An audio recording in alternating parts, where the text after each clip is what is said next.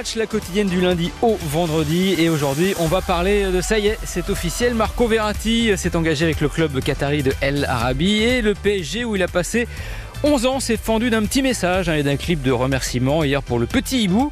En attendant un hommage au Parc des Princes qui est prévu, pourquoi pas demain soir face à Nice, même si les tragiques événements au Maroc et en Libye pourraient décaler cette célébration. On va évidemment parler de ce passage et de cette sortie de Marco Verratti du Paris Saint-Germain avec Nicolas Georgereau et Éric Silvestro du service foot d'RTL. Bonjour messieurs, salut. Ça va Nico, bien rentré d'Allemagne? Oui, bien rentré. Ensuite les pérégrinations, vous êtes un peu les Tintins d'RTL avec Philippe. Donc Dortmund, vous retournerez d'ailleurs prochainement pour la Ligue des Champions puisque le PSG jouera contre les Allemands. Et Eric, donc justement le Paris Saint-Germain, Marco Verratti, un mot quand même avant de parler de la trace qu'il va laisser au Paris Saint-Germain puisque tout le monde n'est pas forcément d'accord là-dessus. Ce départ quand même, il y a encore 4 mois, on n'imaginait pas qu'il puisse se produire. L'Italien avait signé une prolongation jusqu'en 2026, hein, il avait signé fin 2022. Pourquoi en moins d'un an, Verratti est passé du statut d'intransférable au statut de à transférer vite fait? Qu'est-ce qui s'est passé, messieurs? Il y a déjà la saison écoulée qui fait qu'il est venu une confirmation des saisons encore précédentes où le niveau de Marco Verratti il est plutôt déclinant, plutôt sur une pente descendante avec un manque de remise en cause. Il est à mon sens grandement responsable de finalement ce qui lui arrive et de ce qu'il a provoqué au sein du Paris Saint-Germain, c'est-à-dire une mise sur le marché. Et puis il y a aussi, on en a beaucoup parlé évidemment, l'erreur face au Bayern en huitième de finale retour. Et puis c'est surtout ce qui suit, les jours et les semaines qui suivent, c'est-à-dire on sent pas effectivement cette remise en cause. En fait, comme c'était un match lambda de son côté et voilà, et donc c'est une accumulation et finalement dans cette charrette, j'allais dire, où il fallait mettre Neymar, et bien on y a ajouté Verratti ainsi que d'autres. Il y a un petit peu le côté, il est parti avec l'eau du bain alors, c'est-à-dire parce que on l'a mis dans le même sac que Neymar et Messi, notamment certains supporters. Eric, c'est un peu injuste quand même. Moi, je trouve que l'attitude du Paris Saint-Germain est scandaleuse avec Marco Verratti. C'est-à-dire que ça a été le chouchou pendant 12 ans, le petit protégé de Nasser Al-Khelaïfi avec des prolongations de contrat, des augmentations de salaire permanentes. On lui passait toutes ses phrases, toutes ses absences, toutes ses blessures. Et puis d'un seul coup, on a décidé de tout changer. Pour moi, c'est un énorme arrangement financier. Faut pas oublier que c'est le Qatar qui a quand même acheté un joueur d'un club qui appartient au Qatar. Tout ça pour régler aussi les problèmes de trésorerie du Paris Saint-Germain. Est-ce que vous avez entendu Marco Verratti s'exprimer une seule fois sur son désir de quitter le PSG ou de rejoindre le championnat qatari? Non, il est réduit au silence. Enfin, c'est une histoire qui me semble complètement abracadabrantesque. Je comprends pas le cas Marco Verratti. Je trouve que c'est une sortie qui est uniquement financière et je suis très déçu. Je dis pas que voilà, je suis pas le plus grand fan de Marco Verratti, mais la façon dont ça se fait, je trouve ça très dérangeant. Mais est-ce que ça se serait fait si Luis Enrique, le nouveau coach du Paris Saint-Germain, avait dit aux dirigeants du club qui tenaient absolument à Marco Verratti? D'ailleurs, quand on a vu qu'il était nommé, Nicolas, on s'est dit c'est jeu de possession, c'est un entraîneur pour Verratti, quoi. Oui, le premier réflexe c'était de dire il va le relancer, il va le remettre sur les bons rails, il va le relancer. Et puis en fait, assez rapidement, Luis Enrique est allé dans le sens de la direction parisienne en disant qu'il ne comptait pas sur l'Italien. Alors, est-ce que c'est un choix totalement libre de Luis Enrique, même s'il l'a porté publiquement, ou est-ce que c'était dicté totalement par la direction parisienne? Là, peut-être que la vérité entre les deux, mais c'est sûr que à première vue, normalement, on se dit ça aurait pu coller entre les deux et que ça aurait pu être vraiment la saison du renouveau de Verratti. Ce sera autre chose. Ouais, ça sera la saison d'une découverte du championnat du Qatar. C'est vrai que là aussi c'est allé assez hallucinant. Enfin, quand on voit quand même le calibre du joueur, même si effectivement ces dernières années il était un peu plus fantomatique, hein. Je rappelle la saison dernière c'est 0 but et 2 passes décisives Marco Verratti, donc c'était quand même pas non plus sa plus belle saison. On s'est dit quand même qu'il y avait d'autres clubs qui auraient pu être dessus, ne serait-ce que l'Arabie saoudite, globalement tout le monde est parti et ce pauvre Verratti finit au Qatar, quoi. C'est comme oui, alors il est dans des standards saoudiens, j'allais dire, parce qu'il va toucher un salaire qui va avoisiner les 25 millions d'euros. Il n'a que 30 ans, enfin il aura bientôt 31 ans début novembre. Il espère un dernier rebond en Europe avec peut-être une aventure qui durait qu'un an ou deux là-bas avant de revenir. C'est pas totalement terminé en Europe pour lui.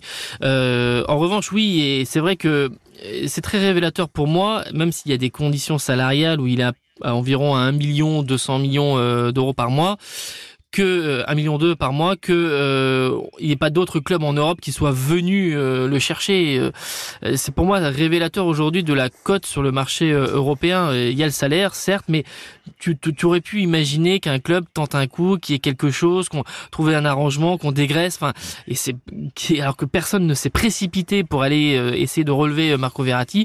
Pour moi, ça veut dire quelque chose. Je pense que même lui-même a dû être surpris de ça finalement. Peut-être que lui s'imaginait avoir un club pour rebondir sans aucun problème en quittant le PSG, en tout cas quand on lui a dit de partir. Je pense qu'il a dû tomber d'assez haut. Et je ne sais pas si vous avez vu ces images quand il est arrivé au Qatar, accompagné de Maxwell, qui est l'ancien latéral du PSG, qui est son nouvel agent. Il avait le regard un petit peu triste, hagard. Limite, il ne comprend pas ce qui lui arrive en fait. Oui, et puis même dans la promo du club, on sent que tout est forcé, qu'il y a un sourire qui est dicté par les circonstances parce qu'il vient d'arriver et qu'il présente le nouveau maillot. Mais c'est sûr que c'est pas un Verratti rayonnant. Ne vous méprenez pas, les garçons. Ne vous méprenez pas. Tout ça est un immense arrangement financier. C'est-à-dire que le PSG avait besoin de ces 50 millions. Personne pouvait en Europe s'aligner sur 50 millions pour Marco Verratti dans l'état dans lequel il est. Marco Verratti n'a absolument aucune envie d'aller jouer au Qatar. C'est la seule porte de sortie qui, comme par hasard, s'ouvre à la toute fin du marché des transferts, et quand en plus le marché qatari reste ouvert une fois que les mouvements en Europe sont terminés. Donc tout ça est juste un immense arrangement financier, et c'est ça qui est scandaleux. Le PSG version qatari a toujours voulu montrer que le PSG version qatari était plus grand que le PSG antérieur. Il y a l'histoire de Zlatan, il y a Mbappé maintenant, il y a eu... En fait, les Qataris veulent montrer que c'est eux qui font que le PSG est grand, et on oublie presque ce qui s'est passé par le passé. Et là, Marco Verratti, dans le cas présent, alors que c'était la figure du club depuis 12 ans, le premier exemple emmené par Leonardo avec Nasser Al-Khelaïfi, et là il est à quelques matchs du record de Jean-Marc Pilorget sous le maillot du PSG, ce qui aurait pu permettre aux Qataris de dire, regardez, nous, il y a un joueur qui est resté 13 ans chez nous, qui a le record de match. Ça aurait été un outil de communication supplémentaire. Ouais. Et en général, les Qataris ne se privent jamais de ça. Et d'un seul coup, ça devient un persona non grata qu'on évacue manu militari, sans un mot, sans flash, sans rien, un peu comme ça au débeauté. Enfin, c'est incroyable. C'est incroyable. 416 matchs avec le Paris Saint-Germain, effectivement, c'est le deuxième joueur le plus capé. Pilorget 435 et Marquinhos 411, donc il va sans doute dépasser Marco Verratti. Après, Eric, il avait le droit de dire non aussi, Marco Verratti. On a vu Julian Draxler qui était censé aussi prendre la même direction, le Qatar. Finalement, il reste. Donc pourquoi il n'est pas resté, Verratti, finalement? Parce que 25 millions d'euros par an, avec sans doute, comme l'a dit Nicolas, un gentleman agreement non officiel de peut-être une sortie dans un an. Enfin voilà, tout ça, il y a des arrangements sans doute dans le futur, il y a des primes, il y a des... Enfin, c'est inimaginable. Mais Verratti, qui n'arrête pas de parler, là, n'a pas dit un mot. Enfin, ça ne colle pas, il y a des choses qui collent pas. Il y a des choses qui sont pas logiques dans cette histoire. Alors, il a dit quelques phrases pour le site du Paris Saint-Germain hier, dans ce qu'ils ont été. Enfin, les phrases de base. Paris sera toujours mon club. Je suis amoureux de ce club, etc. Et Nasser Al-Khelaïfi aussi a à peu près dit les mêmes mots qu'il dit quand il y a un joueur qui quitte le Paris Saint-Germain. On lui souhaite une bonne chance pour la suite de sa carrière. Effectivement, on attend de voir quel va être cet hommage. Est-ce qu'il va venir au parc d'ailleurs, Marco Verratti, pour cette cérémonie ou pas? Tout ça est encore un petit peu flou. Et je serais assez curieux de voir aussi comment les supporters vont l'accueillir, parce que dire qu'il est clivant, finalement, c'est un euphémisme. Il y a ceux qui adorent évidemment son talent, son génie. On se souvient de ses belles années avec Thiago Motta et Blaise Matuidi. Et puis il y a ceux qui lui reprochent un peu de pas avoir forcément toujours tout fait. Son hygiène de vie notamment. C'est curieux de voir comment il va être accueilli. Il y a les deux, c'est ça. Verratti, c'est les deux. C'est-à-dire que c'est le génie, c'est la prise de balle, c'est les feintes, c'est tout ce qu'on a vu, ou à faire soulever des fois un peu les gens au parc et dans d'autres stades, et puis effectivement tous les à côté. La deuxième, moi, ce qui est vraiment regrettable, c'est que dans la deuxième moitié de carrière, dans son passage au Paris Saint-Germain, c'est que tout ce côté remise en cause n'a pas existé. Je prends juste l'exemple sur les cartons jaunes. Bon, évidemment, on s'en est amusé avec à chaque fois quand il va voir l'arbitre, les gestes, etc. 131, mais il en a pris. Voilà, et le problème, c'est que les entraîneurs se sont succédés, que certains d'un côté, d'un point de vue un peu plus paternaliste, ont essayé de lui parler, d'autres de façon un peu plus sèche, etc. Mais ça a duré. Il n'a rien changé. Et au bout d'un moment, cette attitude là, bah, c'est compliqué. Je prends juste là cet exemple-là avec les cartons jaunes, mais c'est globalement. Et ça, c'est un vrai problème pour. C'est pour ça que moi je considère qu'il est aussi grandement responsable de la situation, parce que ça a été déclinant depuis maintenant quelques saisons, et que effectivement sur quelques matchs, à couper aux nombreux matchs qu'il n'a pas disputé pour des raisons de blessure, bah ça fait beaucoup, et donc finalement la balance elle penche dans le négatif plus que dans le positif sur les dernières saisons. Ah, je regardais ça en 11 saisons Paris Saint-Germain, 38 blessures. Marco Verratti, c'est Dr Maboul, il s'est à peu près blessé toutes les parties du corps possibles et imaginables. La question que... dont la pubalgie en 2016 quand même, qu'il a traîné durant de nombreux mois, et avec en pénalisant le club, en ratant aussi l'Euro 2016 avec l'Italie, parce qu'il était obligé de passer par l'opération, et il y en a eu comme ça un paquet. La question qu'on va se poser, que les supporters vont se poser, Eric et Nico, c'est voilà, pour paraphraser Zlatan lors de son départ du PSG, Verratti est arrivé comme un rien au PSG, est-ce qu'il repart comme une légende? Est-ce qu'aujourd'hui on peut dire que Marco Verratti c'est une légende du Paris Saint-Germain ou pas? Légende, c'est galvaudé, parce qu'on le met un peu à toutes les sauces, mais en tout cas c'est quand même un monument. C'est un monument du club parisien, on peut pas l'occulter, quand on en fait 11 saisons, quand on a gagné 30 trophées, et puis 9 titres de champion, recordman absolu. Exactement, et il y a une histoire avec le passage de Verratti au PSG. C'est-à-dire que quand il arrive, il a 19 ans, il arrive de Pescara, c'est-à-dire qu'il est inconnu du grand public. C'est aussi c'est un pari de Leonardo, c'est un pari du Paris Saint-Germain, qui va être un pari en partie gagnant. Et finalement, il a accompagné cette métamorphose du Paris Saint-Germain. Et c'est en cela, pour moi, qu'il est un monument du PSG. D'abord, aujourd'hui, un joueur qui fait 11 saisons dans un club, en Europe, parmi les tauliers et les grandes écuries en Europe, il n'y en a pas beaucoup. Donc, voilà, légende, bon, après on peut discuter de ça, sans doute pas, mais voilà, pour moi en tout cas c'est un monument du PSG. Eric? Oui, bah, il marquera évidemment l'histoire du Paris Saint-Germain, de par son nombre d'années, du par le parcours qu'a évoqué Nicolas, arrivé inconnu, de par aussi son style si caractéristique, c'était quand même un joueur merveilleux techniquement, de par aussi tout ce qu'on retient de voilà, ses mains, cette bouche qui parle en permanence aux arbitres, la traversée aussi parce qu'il y a eu beaucoup de trophées, les liens avec des joueurs comme Motta, comme Ibrahimovic, comme Mbappé ensuite. Ibrahimovic qui a d'ailleurs, en plus de tweeter ce que tu as évoqué Florian, a dit aussi: c'est moi qui ai fait de toi un homme. On n'a pas perdu le Zlatan, en l'occurrence, il va toujours aussi bien. Voilà, Mbappé d'ailleurs a tweeté aussi. Enfin, Mbappé qui au passage fait partie de ceux qui ont voulu que Verratti s'en aille du Paris Saint-Germain, tout comme Neymar, parce qu'il n'y avait pas d'investissement, et qui derrière évidemment fait le petit tweet de Marco je t'aime. Et voilà, on peut aussi. Enfin, il y a tellement d'hypocrisie, mais ça dans tous les milieux, hein, c'est pas que le football. C'est pour ça que l'hommage, moi j'attends vraiment de voir l'hommage. Qu'est-ce que ça peut être cet hommage? Quelle forme il va prendre? Et en effet, est-ce que Verratti va venir ou pas?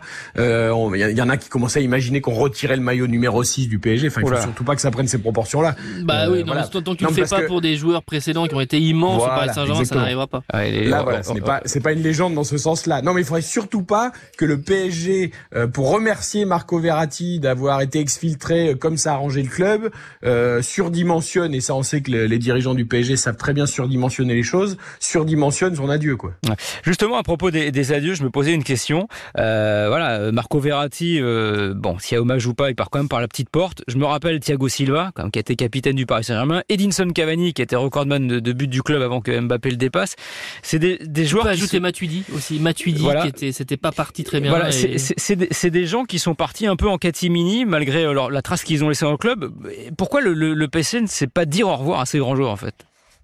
Parce que le PSG est un club riche, les Qataris ont de l'argent, et en gros ils font ce qu'ils veulent avec leur argent, ils ont des jouets, puis quand les jouets leur plaît plus, eh ben ils les balancent, tout simplement. Même Messi et Neymar, et Dieu sait que je suis pas le plus grand défenseur de Messi et Neymar pour leur passage à Paris, même Messi et Neymar ont été balancés comme un vulgaire jouet de premier prix. Enfin, c'est-à-dire qu'on ne sait pas, en fait, on utilise la notoriété ou l'efficacité sportive des joueurs pour faire la pub, la com, le marketing et les résultats du Paris Saint-Germain. Et puis quand on décide d'avoir un nouveau jouet, ou que le jouet en question, bah, il est plus très efficace, eh ben ouais, on va surtout pas changer les piles, hein. Pourquoi acheter des piles, hop, on change carrément le jouet. Et c'est un peu ça le Paris Saint-Germain. Et c'est en ça que ça pose un vrai problème dans ce club. Un minimum de respect, comme tu l'as dit, pour Cavani, pour Motta, pour Silva, pour Verratti, même s'il n'a pas toujours été parfait, pour d'autres aussi. On verra, j'attends de voir le jour où Mbappé quittera le Paris Saint-Germain, comment ça va se passer. Mais voilà, on peut pas dire que les dirigeants parisiens aient une classe folle dans le traitement qu'ils ont de leurs propres joueurs. Ouais, alors là, tu focalises très fortement sur le Paris Saint-Germain, mais quand on regarde en Europe, c'est un peu la vague actuelle. C'est-à-dire que quand tu vois tout le turnover qu'il y a eu à Manchester United, par exemple, alors avec la stature internationale qu'il a, ou encore Chelsea, où ça devient du trading à outrance, on peut pas dire que ça soit non plus une mise en valeur des joueurs. Donc c'est un peu global. Dire que c'est parce qu'une façon de faire simplement du Qatar, moi je suis pas tellement d'accord avec ça. C'est un peu, on peut le déplorer, mais c'est quelque chose d'un peu plus global. Oui, mais que dit-on sur la famille Glazer à Manchester, ou que dit-on sur le nouveau propriétaire de Chelsea? Que des méchancetés et que des critiques. Donc pourquoi le PSG serait exempt de ça alors qu'il utilise la même chose, voire même de façon surdimensionnée encore?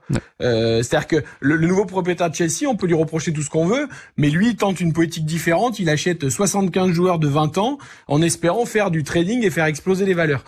C'est bien, c'est pas bien, je suis pas là pour en juger, mais en tout cas c'est une politique qui se tient. On aime ou on n'aime pas. Elle se tient, non, c'est un peu n'importe quoi quand même. Voilà, pour le coup...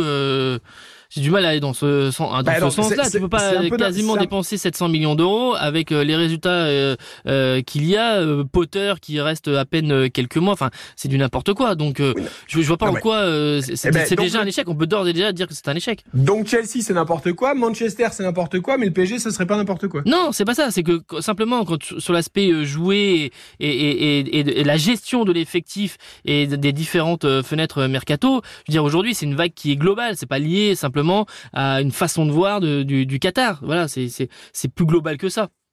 Ouais, après pour moi le PSG n'a pas fait comme les autres, c'est-à-dire que Neymar c'est la clause libératoire la plus grande de l'histoire de 122 millions, Messi c'est un joueur libre qu'on exfiltre uniquement par l'argent, et après par exemple quand Mbappé veut partir au Real libre, on joue les pleureuses et les pleurnicheuses en disant qu'il met le club en péril alors qu'on a fait exactement la même chose avec Messi. Enfin, je veux dire, c'est un club qui n'accepte pas qu'on lui fasse ce que lui fait à d'autres clubs et qui ne respecte pas ses joueurs. Enfin, où est le respect du Paris Saint-Germain pour ses joueurs? Pour moi, il n'y en a pas.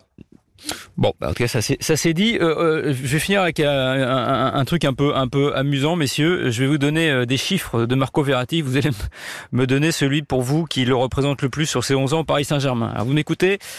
11 ans, donc 11 buts, 56 passes décisives, 60 ballons touchés en moyenne par match, 38 blessures, 131 cartons jaunes, 1675 ballons récupérés. Alors, si vous devez garder un chiffre pour vous qui symbolisera Verratti au Paris Saint-Germain, Nico? Bah moi, ce sera le dernier parce que ce sera une note plus positive, mais oui, tous les ballons récupérés et puis cette protection de balle qui était inégalable. Eric?